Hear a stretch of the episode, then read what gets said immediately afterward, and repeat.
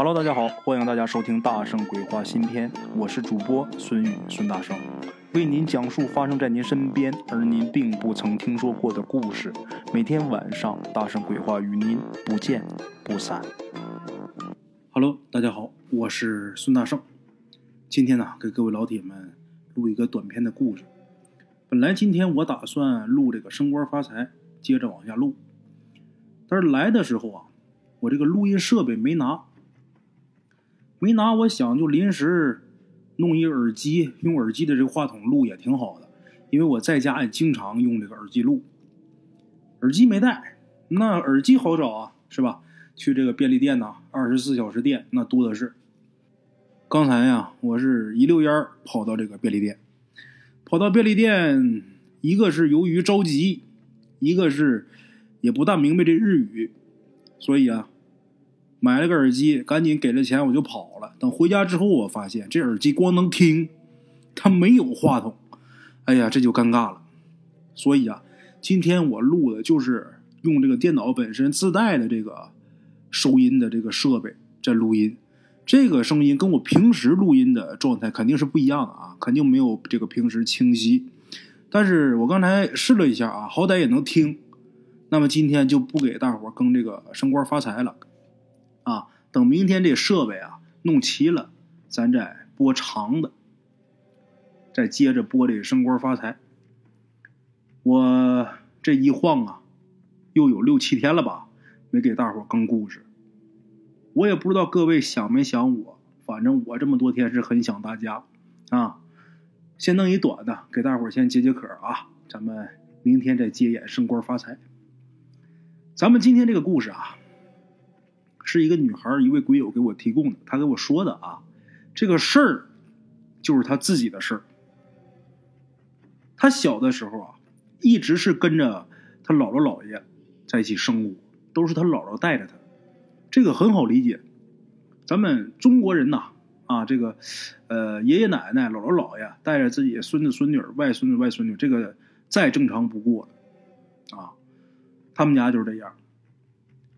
他姥姥一直带着他，他姥爷那时候身体挺好，身体好不能搁家闲着呀，还在单位没退休啊，就是到处呃出差，就是说今儿这个地方需要他，他得到这儿去；明儿那地方用他，他得去那。应着那句话，我是一块砖，哪用往哪搬。他姥爷就到处跑，不经常着家，所以啊，这个女孩这个妹子。他就经常跟他姥姥两个人在一起住。他父母呢，工作忙，两天三天，甚至说一个星期来看他一回。他姥姥啊，非常疼他，就是惯孩子啊，就已经惯到一定程度了。掌上明珠啊，他姥姥疼他这事儿，全楼都知道啊。他们住的这个房子啊。是他姥爷单位分的房子，这房子是一栋挺老的楼房。在这个妹子啊，他们家楼上住的啊，差不多都是他们这一个单位的。啊，楼下那家不是，一楼的不是，他们家住二楼，楼上基本上都是一个单位的。而且楼上的这些人啊，基本上都比他姥姥姥爷岁数小，那他都得叫叔叔阿姨呀。是吧，伯伯婶婶啊，哎，这些人呢也都很喜欢咱们这个鬼友。为什么呢？因为当时这栋楼里边，像他这么大的孩子啊，只有他自己。他记得非常清楚，这个事儿是发生在他上小学一年级，放暑假的时候，啊，马上要升二年级，就这个暑假里。有这么一天早上，他醒过来啊，他发现一个事儿，他姥姥不在家。这种情况啊，让他有点害怕。从小到大呀，他没有独自在家待过。又找了一圈啊，他确定姥姥没在家，厨房没有，卫生间没有，翻了一通，姥姥不在家。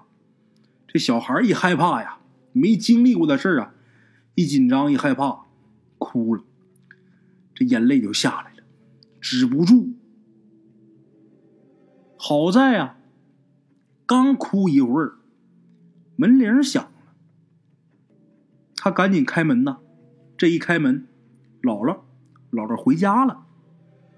哎，这就好多了。再一看，这姥姥啊，拎着一只大鸡，啊，活的。他这一看，这姥姥买菜回来了，姥姥怎么买一只大鸡呀？在他的印象里啊，只有过年的时候，他姥姥才买这个活鸡回来。平时要是想吃鸡的话，基本上都是买鸡肉。今天怎么买只鸡呢？这会儿啊，他也顾不上纠结这个事儿。他姥姥不是回来了吗？他回来他还是哭呢，小孩撒娇嘛。啊，这个事儿如果放在平时的话，就别说他哭，只要他的表情啊稍微有点不高兴，他姥立马就得放下手里的活来哄他。今天特别奇怪，他在这哭的稀里哗啦的，他姥没理他。提着这只鸡呀，直接就去了这厨房了。他就很奇怪，小孩嘛，也顾不上哭了，然后偷偷啊就跟过去了。结果就扒着这个门一看呐，他姥姥这会儿是背对着门啊，正面冲着这个案板，在这案板上收拾鸡呢。这个场景啊，特别恐怖。怎么呢？你正常要是收拾鸡啊，没什么吓人的。但是今儿个他姥姥这动作啊非常大，这手臂呀大开大合，这鸡毛漫天飞舞啊。这鸡那会儿还没死，咯咯咯还叫的声挺大。他在门口站着，吓坏了。这时候忽然间啊，飞过来一东西。这东西正好落他这脚前面什么东西呢？一个鸡翅膀。这鸡鸡翅膀，上面这毛没拔干净，七零八落的啊，这毛还有。然后血淋淋的，看这架势，应该是啊，拿刀啊，这鸡活着的时候把这翅膀就给剁下来了。你说那么小一小孩，这玩意儿飞到脚下，那能不害怕吗？吓得他就赶紧就跑了，然后大声就开始哭啊，在屋里边哇哇哭。这会儿是害怕，刚才哭是撒娇，这会儿可是真害怕。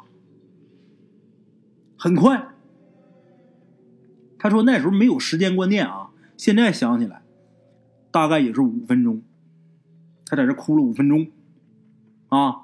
他姥姥出来了，一打量他姥姥身上很干净，你别说血啊，就连鸡毛都没有。但是他姥的表情明显跟平常不一样，非常狰狞，然后笑着就跟他说：“过来啊，过来啊。”这要是平时的话呀。他姥姥如果叫他，他肯定得开心坏了，乐颠颠就得过去。但是今天，打死他他都不敢过去。我前面说过啊，他姥爷身体很好，但是他姥姥这身体啊可不行。怎么回事呢？他姥姥中过风，这手脚啊不利索。哎。他姥姥一边这么狰狞的笑着啊，一边叫他过来呀，啊，然后一边冲他这边挪，腿脚不是不利索吗？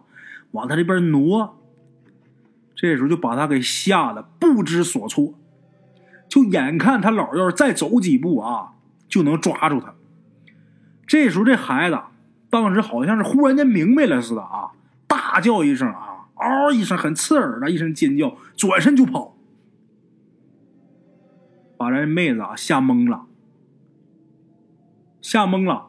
往出跑的时候，跑出自己家的门了，再往外跑的时候没跑对，怎么呢？他要往楼下跑的，那天宽地阔的，他姥肯定追不上他，腿脚不行啊。他家在二楼，刚才咱说了，但是他这一跑出来之后啊，他往楼上跑了，啊。其实啊，他为什么往楼上跑啊？他当时也不是说纯粹就是蒙圈状态，也是有意识的。他想去楼上，楼上啊，这邻居家这个伯伯，哎，平时挺熟的，他想去跑跑跑这家叫这伯伯去。可是这一拍门啊，想起来了，人家他妈上班去了。然后接着再往上跑，啊，往上跑，他想。他们家不二楼吗？三楼的伯伯上班了，四楼有这么一个呀邻居，这邻居叫胡爷爷。这胡爷爷呀，他不上班，退休了，天天在家。他就玩命的拍这胡爷爷家的门。这胡爷爷一开门一看是他，就问他说：“怎么了，闺女啊？”他小啊，啊，又害怕，也说不明白呀。这时候他姥姥就上来了，他姥姥啊上来之后就跟平常一样啊，还跟这胡爷爷还打招呼呢。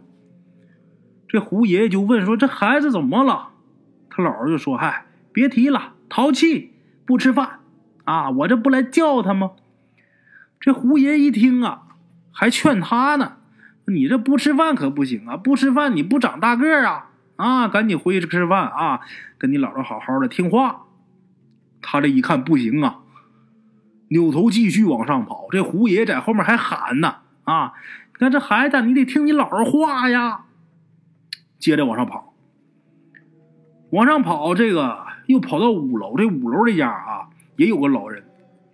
这老人就跟刚才这胡爷爷一样，一看是他姥追他，人家根本就不管，还打算啊帮他姥忙呢。哎，我的天！再往上跑，到六楼。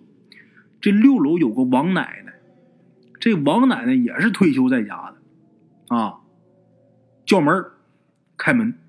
这王奶奶一问呐，他就说：“我姥姥追我。”这王奶奶一听啊，他姥姥追他，一把就把他给拉住了，这嘴里边还数落他呢：“你这孩子怎么这么不听话啊？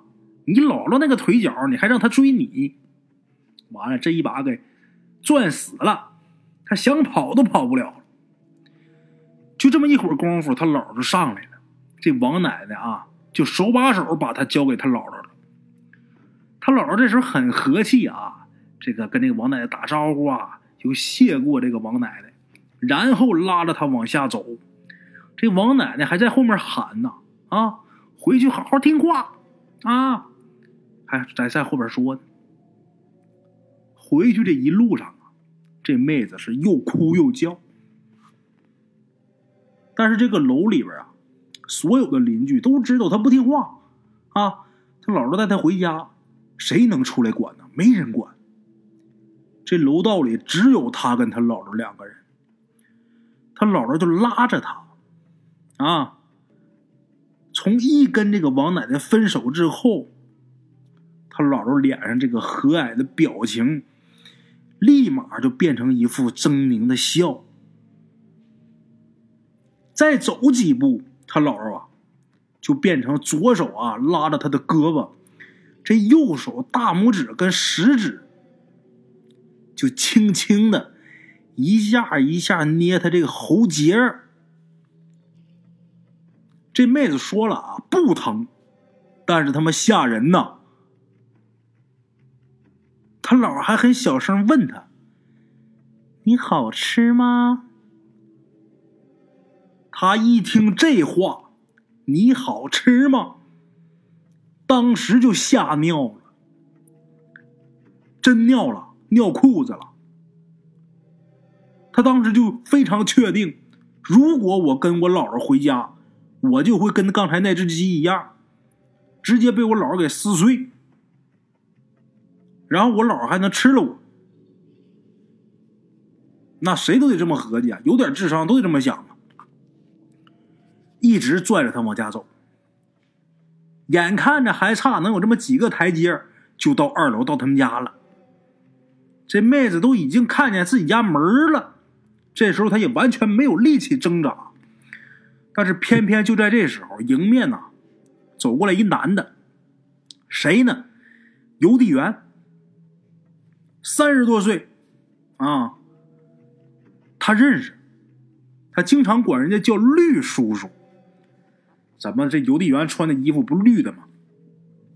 一看啊，这邮递员一看这个他姥姥拉着他，这邮递员呐，绿叔叔啊，还跟他姥姥打个招呼，他姥姥也跟人家打招呼。他姥姥一跟着邮递员说话的时候，这表情又变了，又很正常。他看这个细节看的很细致啊，他姥姥跟人家打招呼这个功夫。他就趁他姥姥走神的这个期间，就这么一会儿功夫，一下他这一猛挣，他姥一把没抓住他，他就挣脱他姥的手了，然后一溜烟啊，就往楼下跑。他姥姥很着急，就让那邮递员啊帮忙拽着他。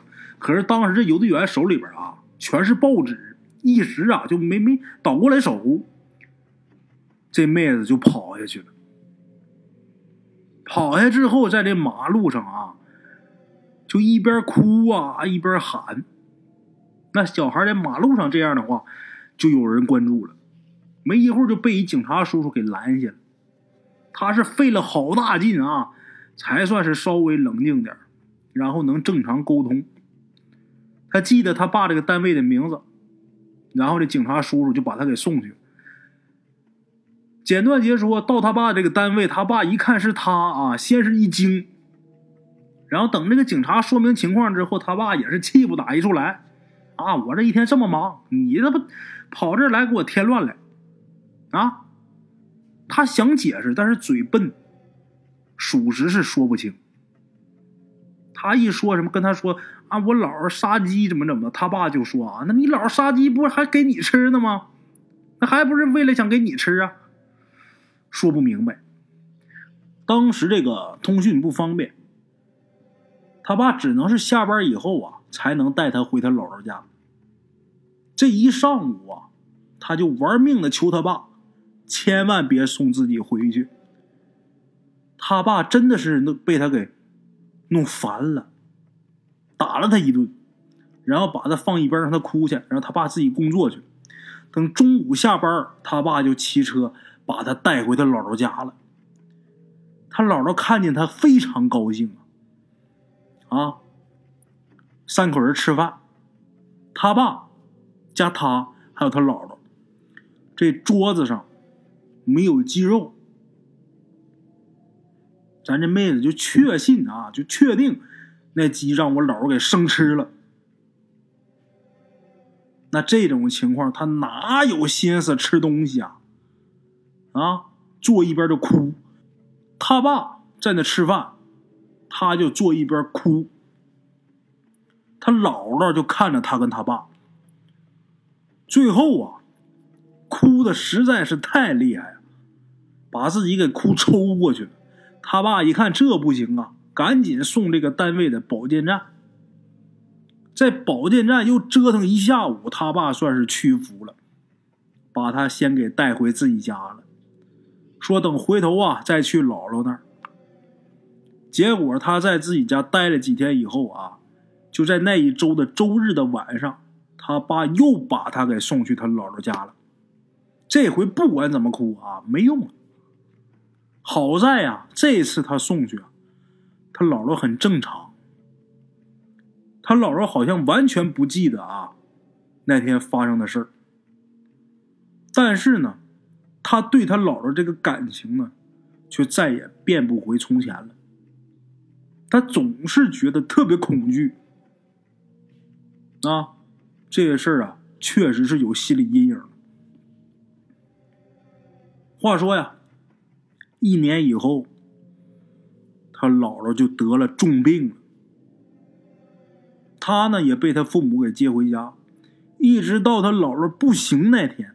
躺在这个病床上，让他过去，他还是不敢，因为啊，前面这个事儿啊，对他这个心理阴影，这个覆盖的面积实在是太大。后来他爸是生拉硬拽，把他硬给推过去，然后他姥姥啊，就跟他说了这辈子最后一句话：“妮儿。”那天真的不是我。我学的这个啊，可能有点不标准。他姥姥这话的意思啊，就是孩子，那天呢，真的不是我。说完这句话，他姥姥就咽气儿死了。说到这儿啊，咱们这故事也说完了。啊，在这儿想提醒一下各位，你身边的亲人，真的都是亲人吗？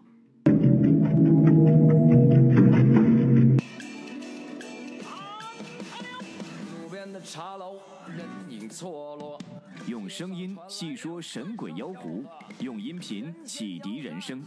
欢迎收听《大圣鬼话》。Hello，大家好，我是主播孙宇，吃完了饭，然后就回到自己的课室上课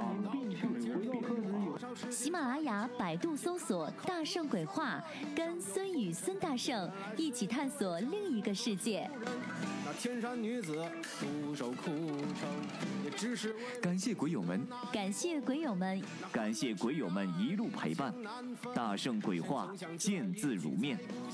欲知后事如何，且听我下回分说。